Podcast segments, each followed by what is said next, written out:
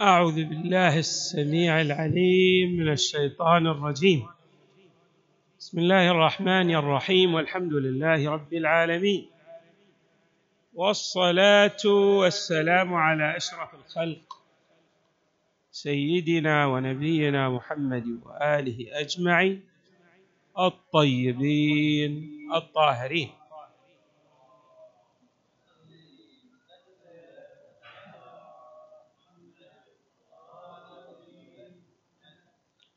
قال الله تبارك وتعالى في القرآن الكريم قل لا أسألكم عليه أجرا إلا المودة في القربى.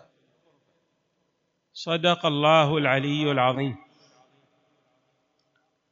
محبة النبي صلى الله عليه وآله ومحبة أهل البيت العملية وليست النظرية. هي محبة الله تبارك وتعالى. الله تبارك وتعالى جعل علائم لمحبته كما ورد في القرآن. قل إن كنتم تحبون الله فاتبعون. اذا الله تبارك وتعالى جعل علائم لمحبته. ألا وهي الاتباع للنبي صلى الله عليه وآله ولأهل بيته صلوات الله وسلامه عليهم أجمعين كما جاء في بعض الأحاديث. اذا من أراد أن يعرف أنه من المحبين لله تعالى فعليه أن يوثق محبته للمصطفى صلى الله عليه وآله.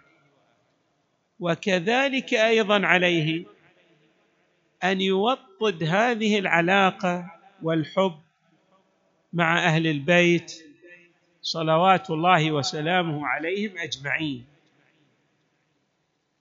وهذا ما أفصحت عنه طائفة من الروايات الواردة عن النبي وعن الإمام أمير المؤمنين صلوات الله وسلامه عليهما وعلى آلهما وعن البقية من أئمة أهل البيت عليهم السلام. روي عن رسول الله صلى الله عليه وآله قال لا يؤمن أحدكم حتى أكون أحب إليه من ولده ووالده والناس أجمعين. أي أن الإيمان الحقيقي لا يرسخ في قلب أحدكم. حتى تتحقق هذه الصفة في قلبه. اكن أحب إليه من أولاده من ولده. اللي إحنا ننطقها من هي النطق الصحيح من ولده. لكن لا بأس أن تنطق بعد أيضا من ولده. ووالده والناس أجمعين وكافة الناس. وأيضا عنه صلى الله عليه وآله لا يؤمن أحدكم حتى أكون أحب إليه من نفسه. انظروا وأهلي أحب إليه من أهله وعترتي أحب إليه من عترتي وذريتي أحب إليه من ذريته. اذا الإيمان العملي له سمات وعليه علامات. من أهم تلكم العلامات المحبة الوثيقة والراسخة للمصطفى صلى الله عليه وآله ولأهل البيت عليهم السلام. وسوف تأتينا رواية عن علي عليه السلام يوضح فيها المعنى الدقيق لمحبة النبي صلى الله عليه وآله وأهل البيت بأنها بمعنى الاتباع والإقتداء والسير على منهاجهم صلوات الله وسلامه عليهم أجمعين. هذه المحبة. من أراد أن يجسد هذا المعنى الدقيق للمحبة عليه أن يقوم بما شرحته الروايات وأوضحته الأحاديث. نعم. حديث آخر أيضا عن المصطفى صلى الله عليه وآله. لا يؤمن عبد حتى أكون أحب إليه من نفسي. وتكون عترتي إليه أعز من عترته. ويكون أهل بيتي أو أهلي أحب إليه من أهلي. وتكون ذاتي أحب إليه من ذاته. هذه المحبة الحقيقة. ولذلك معنى النبي أولى بالمؤمنين من أنفسهم. شو المعنى؟ أنك تقدم نفسك قربانا في سبيل الله للذود عن شخصه. وهذا ما بايعه الأنصار عليه أن يذودون عن وعن ذريته النجباء الطيبين الطاهرين. النبي صلى الله عليه وآله أيضا يوضح في حديث معنى دقيق. تأملوا في هذا الحديث. يقول صلى الله عليه وآله أحب الله. طيب ليش نحب الله؟ يا رسول الله أوضح لنا لماذا نحن نحب الله. قال لما يغدو يغدوكم به أو يغدوكم به من نعمه. يصح يغدوكم ويصح يغذوكم. يغذوكم يعني يعطيكم الغذاء ينعم عليكم بما تحتاجونه. ويغدوكم يعني يصبحكم غدوة بنعمه من نعمه. وأحبوني لحب الله تعالى لي. أنا الله يحبني. والله أمركم أن تحبوني لمحبة الله لي.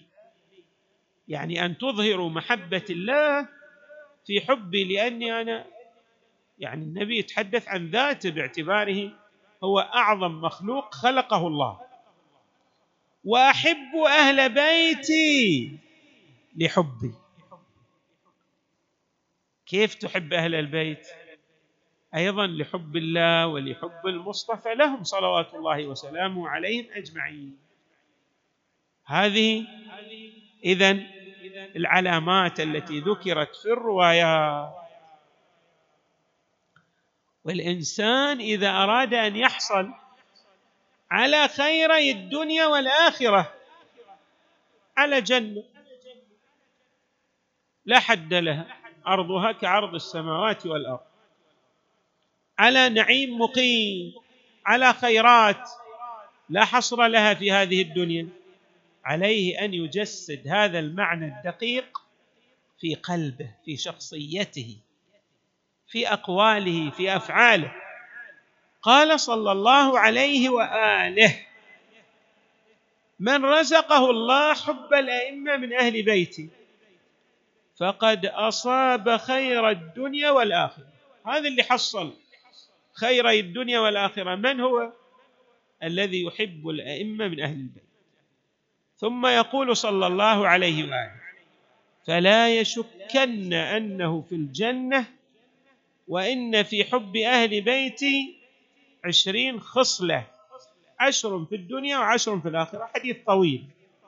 الشاهد في هذا الحديث أن الإنسان إذا أراد أن يحصل على خير الدنيا والآخرة عليه أن يحقق المحبة الخالصة لأهل البيت.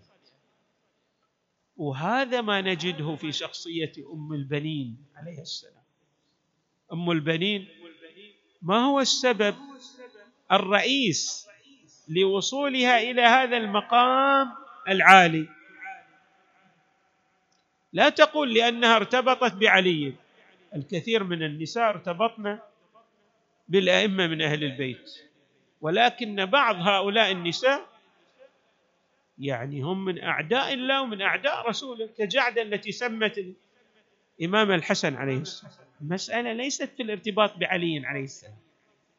مسألة فيما يتحقق في ذات الشخص وفي مقام العمل. ماذا يقوم به من أعمال تقربه إلى الله؟ أم البنين. كانت لديها محبة خالصة لأهل البيت. بحيث ماذا؟ كما جاء في الأحاديث محبة أهل البيت أعظم من محبتها لذاتها لشخصيتها. محبة الأئمة من أهل البيت أعظم من محبتها لأولادها. جسدت هذا المعنى بشكل دقيق.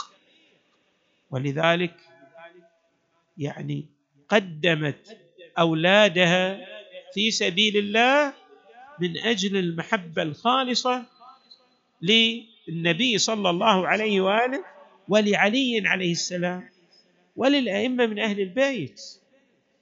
هي ما يهمها أن تحافظ على أولادها بقدر ما يهم ما يهمها أو يهمها أن شنو؟ أن تحافظ على حياة الأئمة من أهل البيت. يعني ما عندها مشكلة الحسين عليه السلام يعيش ساعة ولو ساعة واحدة ساعة شوفوا بقاء الإمام الحسين ساعة هي تعلم أن الإمام سيقتل ولكن ما عندها مشكلة أن تقدم أولادها في سبيل الله لبقاء الحسين في الوجود المادي هذا لأن ترى يترتب عليه خيرات لا حد لها ولا حصر ولو ساعة واحدة بعد أولاد. هذا معنى دقيق جدا. وهكذا يقول إمامنا أمير المؤمنين أنا مع رسول الله صلى الله عليه وآله. شوفوا هالمعنى الدقيق. ومعي عترتي وسبطي رسول الله على الحوض. فمن أرادنا فليأخذ بقولنا وليعمل بعملنا. الذي يريد أن يتبوأ المكان المرموقه والمقام السامي والرتبة العالية وأن يكون مع محمد وآل محمد صلوات الله وسلامه عليهم أجمعين. لا بد أن يأخذ بقولهم وأن يعمل بعملهم الرواية الدقيقة جدا. أيضا رواية أخرى تشرح لنا هذا المعنى. يعني هذه الروايات وردت عن الأئمة وردت عن المصطفى صلى الله عليه وسلم. جاء رجل إلى النبي صلى الله عليه وسلم فقال له يا رسول الله إني لا إنك لأحب إلي من نفسي. أنا أحبك يا رسول الله. يفصح عن حبه للنبي صلى الله عليه وسلم. في الروايات حتى إذا أحببت مؤمن مؤمنا من المؤمنين قل له أفصح له, له عن حبك قل له ترى أنا أحبك. هذا من المستحبات. فكيف بالنبي؟ هذا الرجل الذي جاء إلى النبي قال إنك لأحب إلي من نفسي. بعد وإنك لأحب إلي من ولدي وإني لاكون في البيت. فأذكرك فما أصبر حتى آتي فأنظر إليه. وأنا في بيتي وجالس مع عيالي أتذكرك يا رسول الله؟ فيأخذني الشوق والتوق إليك. فآتي كي أنظر إلى محياك إلى وجهك يا رسول الله. وإذا لكني شوف أنا عندي حالة مشكلة. قال له يا رسول الله النبي يعني ما هي مشكلتك؟ شنو اللي عندك؟ قال وإذا ذكرت موتي وموتك كلنا راح نموت. إنك ميت وإنهم ميتون. عرفت أنك إذا دخلت الجنة رفعت مع النبيين. وأني إذا دخلت الجنة خشيت أن لا أراك. أنا ويني أنا أين أنا منك يا رسول الله؟ راح اصل يعني في مقام نازل وأنت في مقام عالي. يتحدث عن الفارق في الرتبة بينه وبين المصطفى صلى الله عليه وآله. وأني إذا دخلت الجنة خشيت أن لا أراك.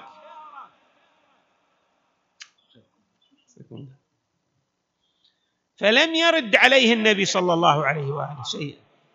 حتى نزل جبريل عليه السلام بهذه الآية. شوفوا لما هذا الرجل أفصح عما في دخيلة نفسه نزل القرآن الكريم ليبين له أنك بهذا الحب العميق لرسول الله ستكون معه معه في درجته في عالم الآخرة. اسمعوا هذه الآية. ومن يطع الله والرسول فأولئك مع الذين أنعم الله عليهم. من النبيين والصديقين والشهداء والصالحين وحسن أولئك رفيقا. يعني أنت يلي جاي تفصح عن محبتك العميقة لرسول الله وتسير على خطى النبي وتأخذ بهديه ستكون معه مع الأنبياء مع الشهداء مع الصديقين في رتبهم في عالم انت هذه المحبة؟ نعم. وسأل رجل رسول الله صلى الله عليه وآله عن الساعة قال له أنا أسألك يا رسول الله عن الساعة. النبي قلب المسألة عليه. قال له لا تسالني عن الساعة أنت إيش جاي تسوي حق المعاد شنو أعمال تقدمها حتى إذا انتقلت من هذه الدار راح تأخذ الجزاء الوافر؟ الذي يفيدك في عالم الآخرة. فقال له نعم فقال النبي يقول للرجل فقال ما أعددت لها؟ قال ما أعددت لها كبيرة. يعني أنا ترى ما عندي أعمال كثيرة يا رسول الله بس عندي شيء عظيم جدا. قال له شنو اللي عندك؟ قال إلا إن إلا أني أحب الله ورسوله. فقال له النبي صلى الله عليه وآله فأنت مع من أحببت. إذا كان عندك هذه المحبة الخالصة والعميقة وعندك سير على هديهم واقتداء بهم فأنت معهم. لذلك لا نتعجب عندما نرى هذه المكانة السامقة والرتبة العالية لأم البنين عليه السلام. السبب الرئيس الذي أوصلها إلى هذا المقام العالي والرتبة الكبيرة المحبة العميقة كما أفصحت الرواية. وكل من أخذ بهذه المحبة سار في هذا المسار سيكون مع محمد وآل محمد في الدنيا والآخرة. نسأل الله تعالى أن يجعلنا مع النبي صلى الله عليه وآله ومع أهل بيته البررة الميامين وصلى الله وسلم وزاد وبارك على سيدنا ونبينا محمد وآله أجمعين الطيبين الطاهرين.